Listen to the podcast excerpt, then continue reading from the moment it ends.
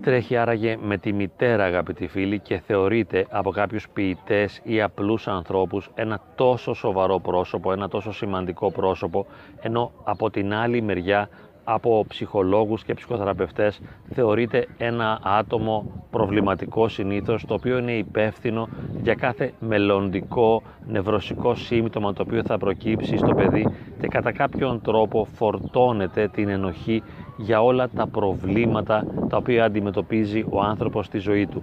Ιδιαίτερα σύμφωνα με την ψυχανάλυση όλα παίζονται στην πρώτη παιδική ηλικία, στα πρώτα τρία χρόνια και εκεί η σχέση με τη μητέρα είναι αξονική και θεμελιακή όλα τα προβλήματα και οι δυσκολίες της μητέρας έμεσα και άμεσα μεταφέρονται στο παιδί και έτσι η συμπεριφορά του παιδιού, ο χαρακτήρας του παιδιού προσδιορίζονται σε μεγάλο βαθμό από αυτό.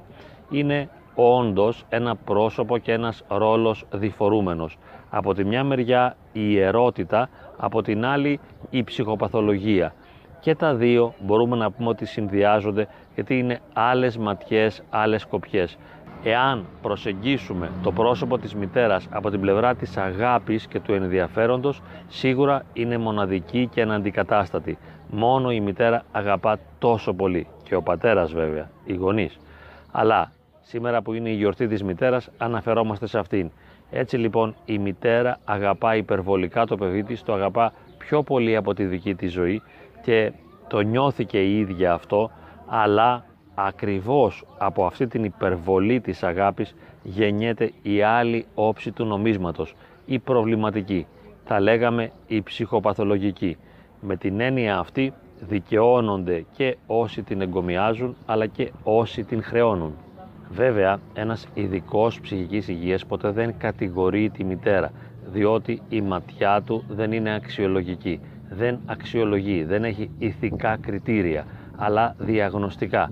Προσπαθεί δηλαδή να βοηθήσει τον θεραπευόμενο να διαπιστώσει ο ίδιος και σε γνωστικό επίπεδο αλλά και σε βιωματικό με ποιο τρόπο η μητέρα επηρέασε τον θεραπευόμενο ώστε να σχηματίσει αρνητικά σχήματα ιδιοσυγκρασιακά ή συμπεριφοράς. Γιατί αυτό διαφαίνεται.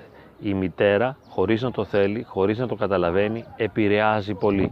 Και επηρεάζει πολύ γιατί είναι πολύ σημαντική και είναι πολύ κοντά. Έτσι διαμορφώνει με τρόπους που γνωρίζει αλλά κυρίως και κατεξοχήν με τρόπους που δεν γνωρίζει τον χαρακτήρα και τη συμπεριφορά του παιδιού. Έτσι λοιπόν ο ειδικός της ψυχικής υγείας, ο ψυχοθεραπευτής όταν κάνει μια ψυχοθεραπευτική δουλειά με τον θεραπευόμενο πρέπει να ανακαλύψει ποια ιδιοσυγκρασιακά χαρακτηριστικά του θεραπευόμενου έχουν την ρίζα και την πηγή στη μητέρα τι βίωνε ο θεραπευόμενος όταν ήταν παιδί, πώς δεχόταν τα μηνύματα της μητέρας. Η έμφαση δίνεται ιδιαίτερα στα αρνητικά μηνύματα γιατί αυτά χαρακτήρισαν αρνητικές ιδιότητες της προσωπικότητας του θεραπευόμενου και αρνητικά χαρακτηριστικά της συμπεριφοράς του. Ο θεραπευτής δεν έχει κανένα λόγο να τα βάλει με τη μητέρα, δεν την κατηγορεί εφόσον δεν την αξιολογεί καν. Ποιο είναι το θέμα, ότι είπαμε πρέπει να δούμε ποια είναι τα σχήματα αρνητικής συμπεριφοράς τα οποία έχουν τη ρίζα τους σε συμπεριφορές, σε στάσεις της μητέρας. Υπογραμμίζουμε και πάλι ότι ο θεραπευτής δεν θέλει με τίποτα να κατηγορήσει τη μητέρα εφόσον δεν την αξιολογεί. Επαναλαμβάνουμε, η ματιά του είναι καθαρά διαγνωστική και τα προβλήματα τα οποία έχουν τη ρίζα τους στη μητέρα την έχουν ακριβώς εξαιτίας της παιδικής βρεφικής ηλικίας του θεραπευόμενου επειδή ήταν ασχημάτιστος ακόμη σαν προσωπικότητα και ήταν πολύ κοντά στη μητέρα. Αυτό τον έκανε να δέχεται με έντονο τρόπο τη συμπεριφορά της μητέρας και να διαμορφώνεται από αυτούς. Ακριβώς επειδή δεν είχε ακόμη δομήσει μηχανισμούς άμυνας δεν είχε ένα ισχυροποιημένο εγώ και κατά συνέπεια προσδεχόταν τις συμπεριφορές της μητέρας ανεξέλεγκτα, αδιάκριτα, χωρίς να μπορεί να κατανοεί, να αξιολογεί και χωρίς να μπορεί να φιλτράρει τι είναι αυτό που θέλει να επιτρέψει να διεισδύσει μέσα στον εαυτό του και στην προσωπικότητά του και τι να απορρίψει. Το μικρό παιδί δεν είχε αυτά τα κριτήρια. άρα κατά κάποιον τρόπο ήταν αφημένο στη μητέρα, αφημένο να επηρεάζεται και να διαμορφώνεται από αυτήν. Τώρα, εάν πάμε στην πλευρά της μητέρας, τι είναι τελικά αυτό που κάνει την μητέρα να είναι τόσο επικίνδυνη για την διαμόρφωση μιας υγιούς προσωπικότητας του παιδιού. Είναι ακριβώς η υπερβολή της αγάπης της. Η μητέρα δεν βιώνει βέβαια την αγάπη της για το παιδί μέσα σε ένα πλαίσιο ελευθερίας.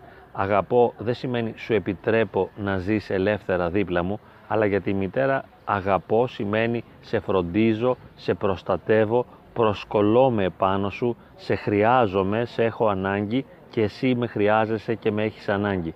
Αυτός ο ισχυρός δεσμός που υπάρχει, αυτή λοιπόν η υπερβολή της αγάπης ή θα λέγαμε της συναισθηματικής εξάρτησης, αυτή η συνεξάρτηση είναι που δημιουργεί τα προβλήματα. Δεν είναι κάτι άλλο. Η μαμά έχει στην πραγματικότητα όλη την καλή προαίρεση να βοηθήσει το παιδί της εφόσον το παιδί της είναι πιο σημαντικό από εκείνη την ίδια και εφόσον το κέντρο της ύπαρξής της έχει μετατεθεί από τον εαυτό της στο παιδί και κατά κάποιο τρόπο ζει μέσα στο παιδί και ζει μέσα από το παιδί. Ακριβώς αυτή η ταύτιση, αυτή η συνεξάρτηση είναι η πηγή των προβλημάτων γιατί χάνεται η αυτονομία, χάνεται η ανεξαρτησία και η μητέρα δεν έχει συνήθως αυτοέλεγχο και φλεγματικότητα ώστε να μπορεί να βγάζει προς τα έξω αυτό που χρειάζεται. Δεν μπορεί να επηρεάζει το παιδί με ελεγχόμενους συνειδητούς τρόπους γιατί συνήθως δεν ελέγχει τη συμπεριφορά της.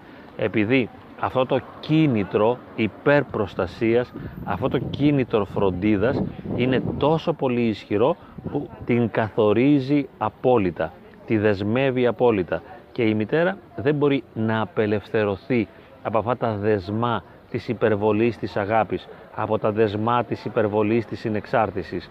Κατά συνέπεια, χωρίς να το θέλει, χωρίς να το καταλαβαίνει, χωρίς να το συνειδητοποιεί, επηρεάζει αρνητικά το παιδί.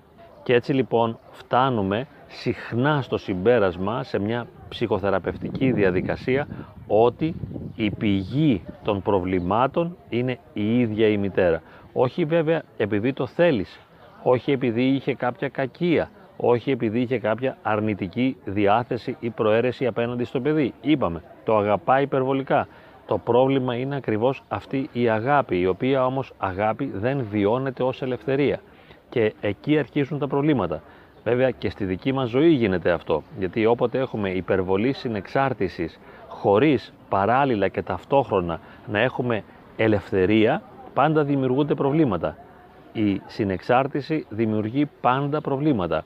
Ποια μεγαλύτερη όμως μορφής συνεξάρτησης είναι αυτή από της μητέρας και του παιδιού, του βρέφους, δεν λέμε τι συμβαίνει τις πρώτες 40 μέρες που υπάρχει μια πλήρης ενότητα και κατά κάποιον τρόπο αυτό είναι και φυσιολογικό. Αλλά πώς μπορεί η μητέρα να κόψει τον ψυχοσυναισθηματικό ομφάλιο λόρο; Συνήθως δεν θέλει να τον κόψει, θέλει να παραμείνει συνδεδεμένη και πάσχει μαζί με το παιδί και αγωνιά και τρελαίνεται με κάθε τι που του συμβαίνει. Και μετά αυτή την δική της εσωτερική τρέλα σε εισαγωγικά την μεταφέρει στο παιδί. Μεταφέρει στο παιδί την αγωνία, μεταφέρει το άγχος και το βγάζει με υπερένταση. Το βγάζει όχι μόνο με λόγια που βέβαια λέει πολλές φορές και συμβουλεύει και προτρέπει αλλά και με αυτό που αισθάνεται. Και τα αρνητικά της συναισθήματα περνάνε στο παιδί. Και δυστυχώς αυτή η διαδικασία δεν σταματά σε πάρα πολλές περιπτώσεις για όσο καιρό συνεχίζουν να υπάρχουν και να ζουν μαζί. Η συμβίωση μητέρας και παιδιού διατηρεί αυτή την κατάσταση της συνεξάρτησης όπου η παθολογία της μητέρας περνά στο παιδί.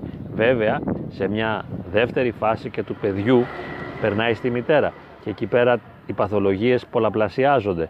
Είναι ακόμη ένα μεγαλύτερο πρόβλημα αυτό αυτής της αλληλεπίδρασης των ψυχοπαθολογιών των δύο προσωπικότητων.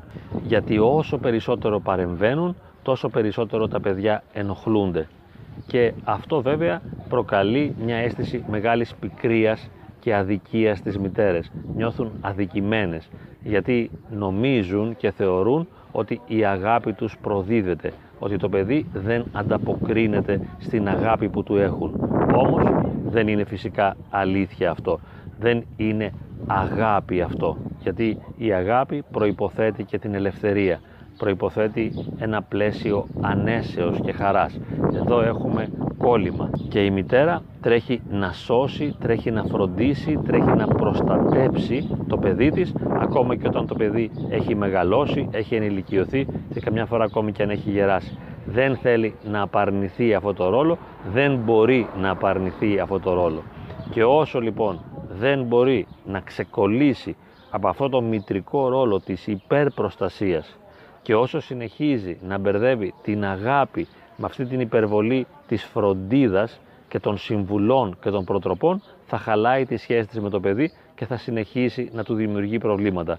Και όντως σε πάρα πολλές οικογένειες το πρόβλημα της μητέρας είναι το παιδί και το πρόβλημα του παιδιού είναι η μητέρα.